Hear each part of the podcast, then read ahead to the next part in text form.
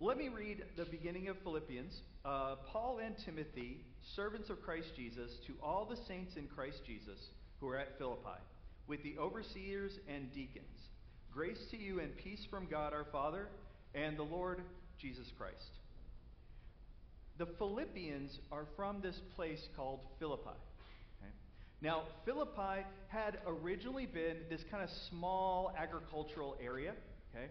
And with it, though, is that when Rome was coming through, they converted it into a place that was more for trade. And it became more of a popular place, but it also became very populated after that. So it wasn't a small town anymore. It became just huge and bustling. But in so doing, it became a very patriotic nationalist uh, uh, city.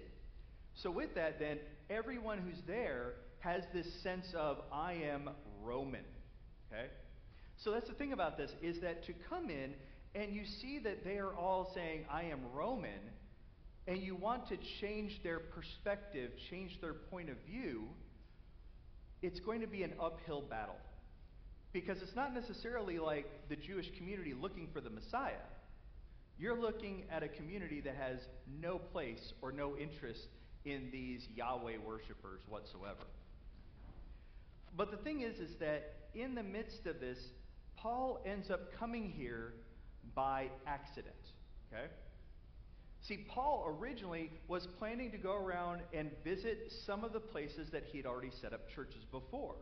Now, he had traveled in the past with, with Barnabas, and he had ended up traveling with Silas along the way, and now he's been with Timothy. But the thing is, is that somehow the Holy Spirit tells him not to go where he was planning to go. Now, how did the Holy Spirit tell him not to go where he was planning to go? I don't know, okay? Because sometimes the Holy Spirit stands in the middle of a road with a flaming sword and says, You shall not pass. Other times the Holy Spirit smacks you blind and tells you with a booming voice to go and find someone, Barnabas, who's going to take the blindness off of your eyes. But sometimes also, God speaks in subtle ways. Sometimes with circumstances that change. Sometimes we want to get a certain job or get into a certain school or, you know, date the cute person down the hall. And we end up finding out that we weren't allowed in, we weren't hired, we weren't given a first date. And so sometimes the circumstances determine what we can or cannot do. The thing is, we don't know what ended up keeping Paul from where he was. And I have to admit, I, I understand this. Because I had absolutely no plans on being here at Christ Memorial four years ago. Okay? I had no thoughts on that whatsoever. Okay? But then this guy, Mark Mayfield, calls me up on the phone and says, We need someone to come preach. And I'm like, Well, I've got a full time job, but I'll come every other week and it should be okay. And it's like, okay, well, this place is all right. I kind of like it. You know, the people are okay. And, you know, I, I like the sanctuary, da da da da. And then after a few months, what happens? COVID.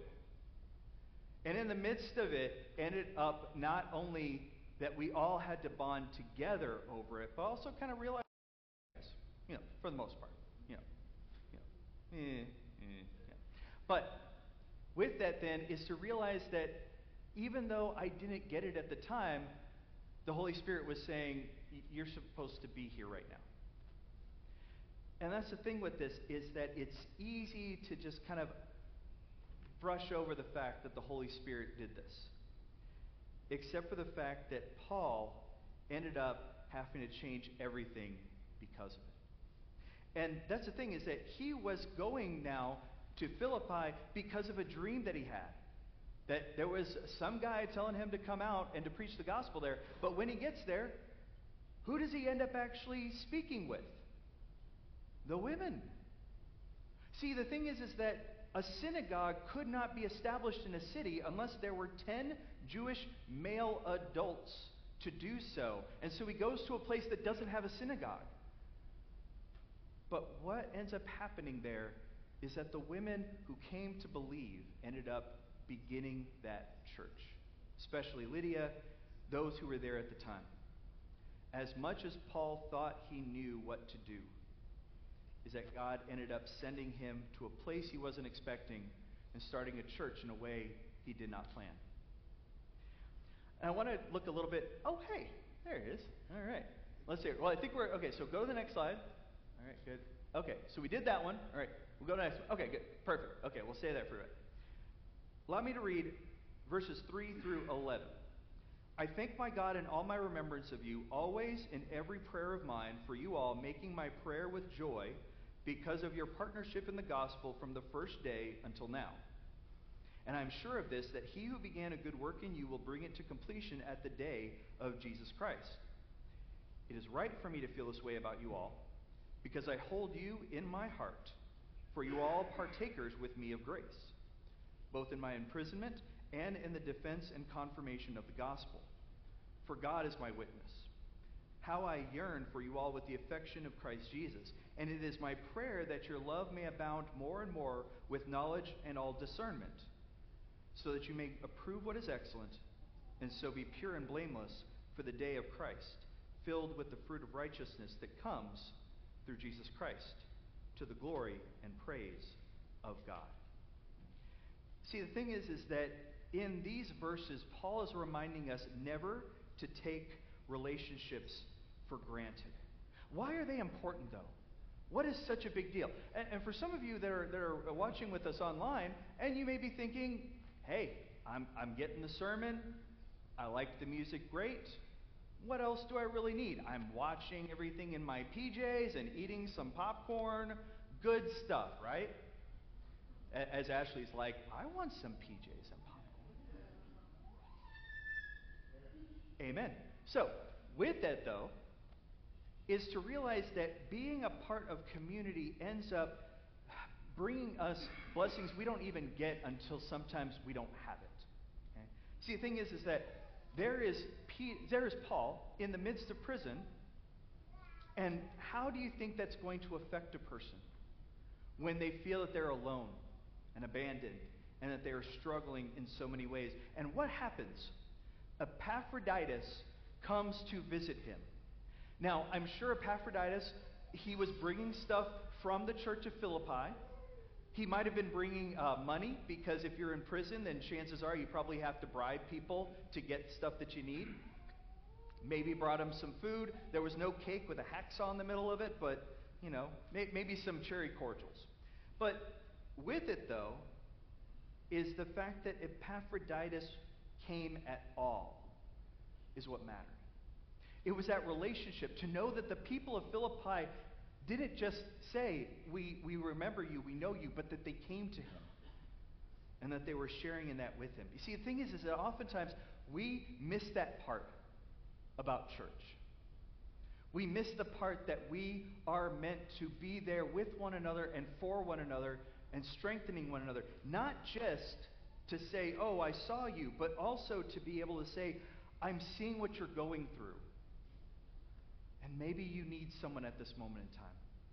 It, you see, oftentimes, whenever we hear pessimism, it's really easy to get stuck in that. I want you to think about this for a moment. Think about some of the buddies that you hang out with on a normal basis. Do we find it more natural to say, hey, buddy, let me give you like some words of encouragement and help you see the best side of life and everything? Or is it more like, oh man, you, can you think about these terrible people? Oh my word. Let's talk about this group of people. Let's talk about this party. Let's talk about these people that annoy us, that are different from us. How many times is it that our closest friends are actually the ones that we can complain about other people about the most?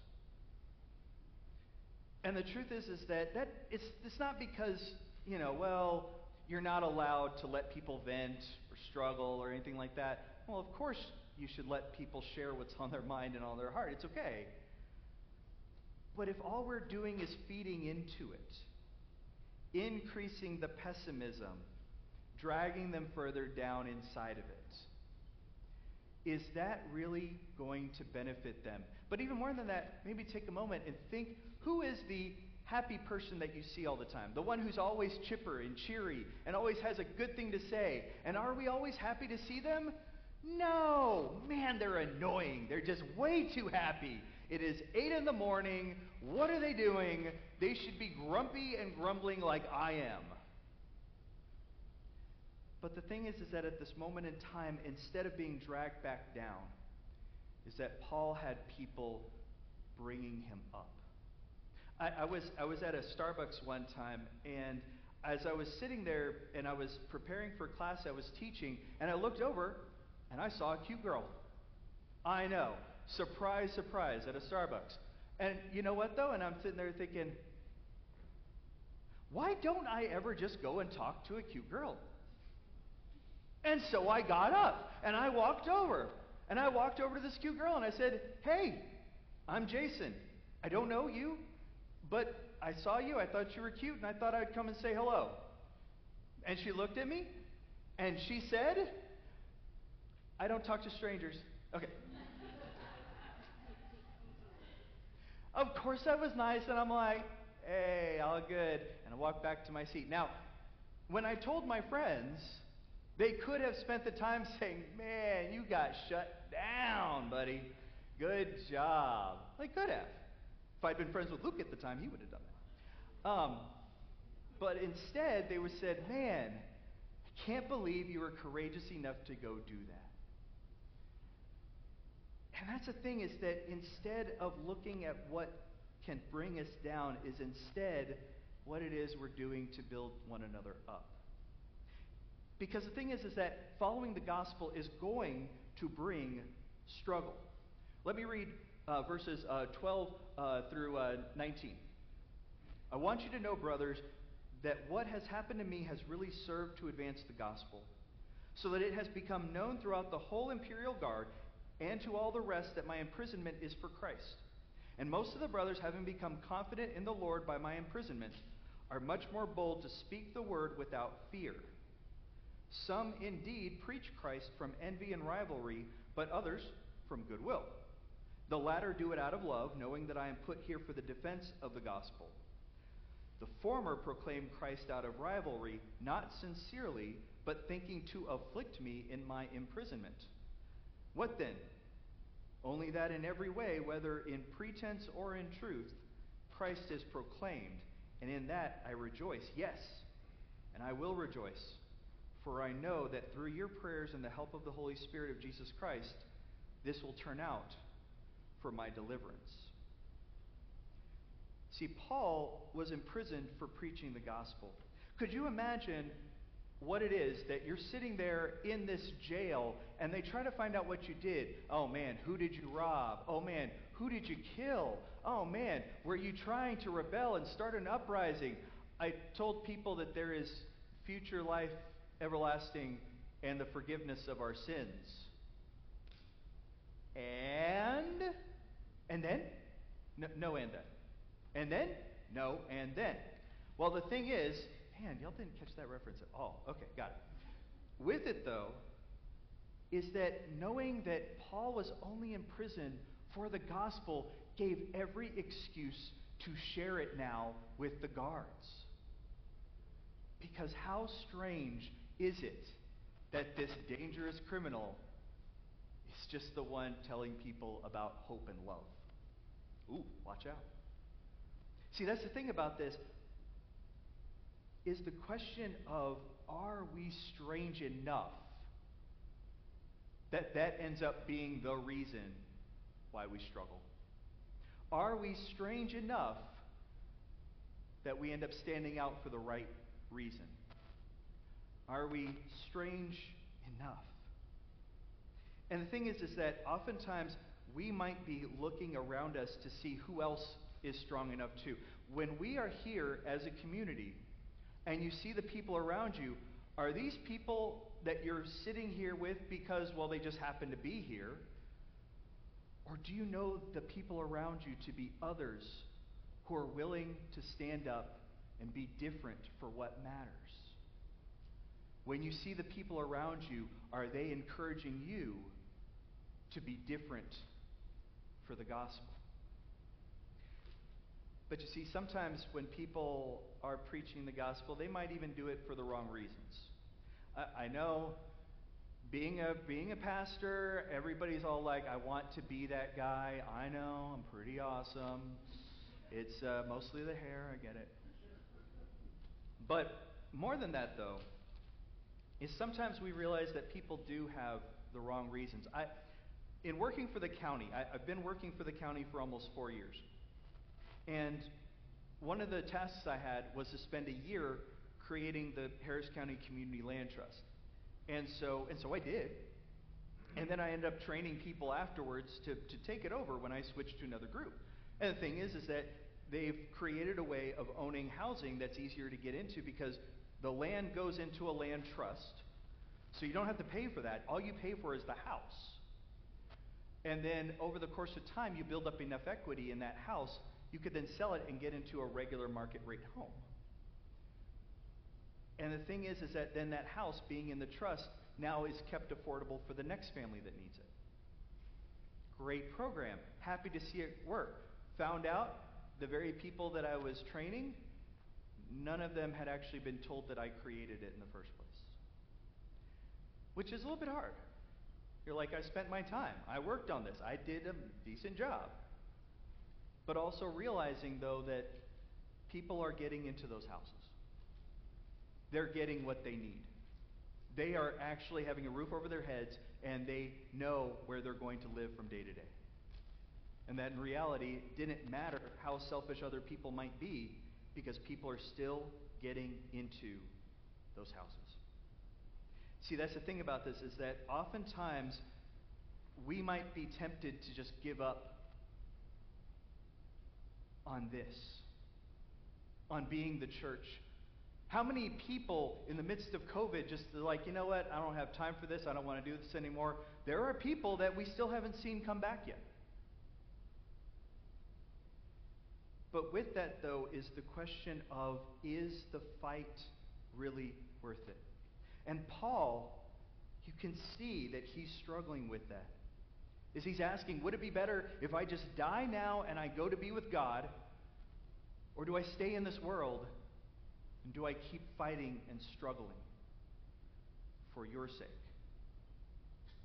And that's the thing with this is that oftentimes we don't realize how much we actually need one another. There was a, a, a, friend of mine that was having to take his kids to baseball and soccer, and it felt like a million other activities, and it was like tiring, and it's like, oh my goodness, why do we have to do this? Why do we have to be here? And then later on, though, it's like, oh, but can, did you see her score that goal? Oh my goodness, did you see him catch that ball? Oh man, it was so great. They didn't win, but oh man, my kid did such a great job. Why? Because as much as it's easy just to give up and to step away, is that instead God is calling us to struggle for what is worth it. Just like your parents struggled for you because they knew you were worth it, and just like you struggle for your kids because they're worth it. At the same time, this is what we have for one another.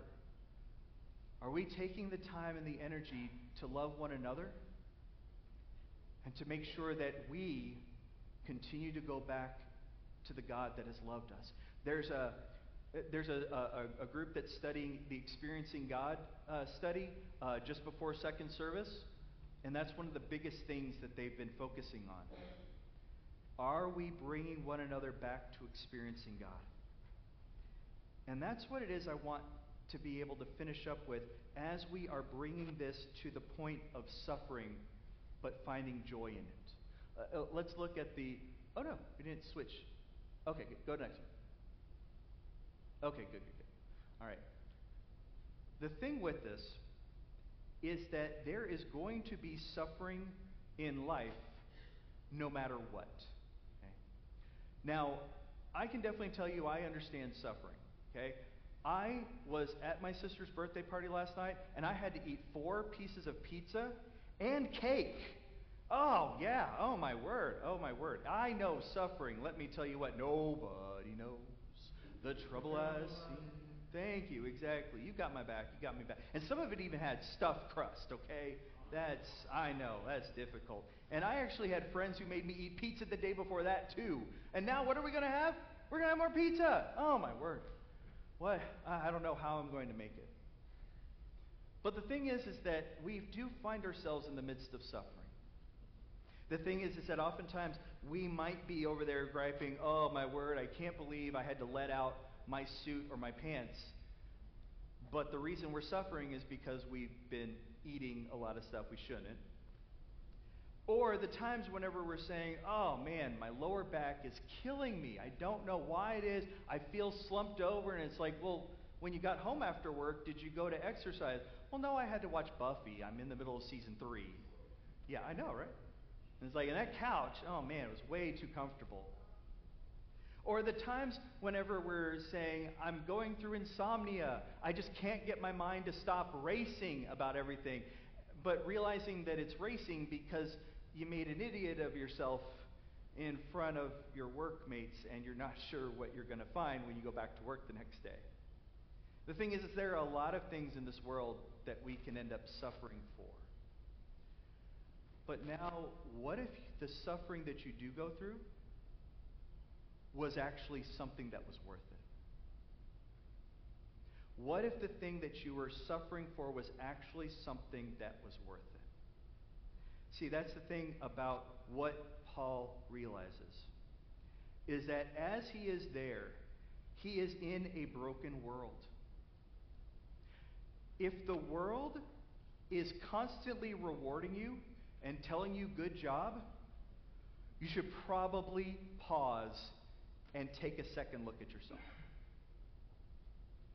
If you find yourself constantly rewarded and promoted and benefited by this broken world around us, then you may want to pause and ask, Am I really on the right track? Because the thing is, is that we know this world rewards selfishness, self advancement, promoting ourselves, taking the easy way out. And yet, here is someone that we would say, man, he's got it bad. But what does he say? It has been granted to you that for the sake of Christ, you should not only believe in him, but also suffer for his sake. Engaged in the same conflict that you saw I had, and now hear that I still have. Good news, everybody. You're going to suffer just like me. Strangest infomercial that I've ever heard in my life. I'd much rather have the Cool Rock CD. But the truth is, is that is actually the gospel. Is that instead of spending our time trying to live up to the expectations of a world that's never going to be happy, is instead that we give ourselves to the truth of hope, forgiveness, life, joy.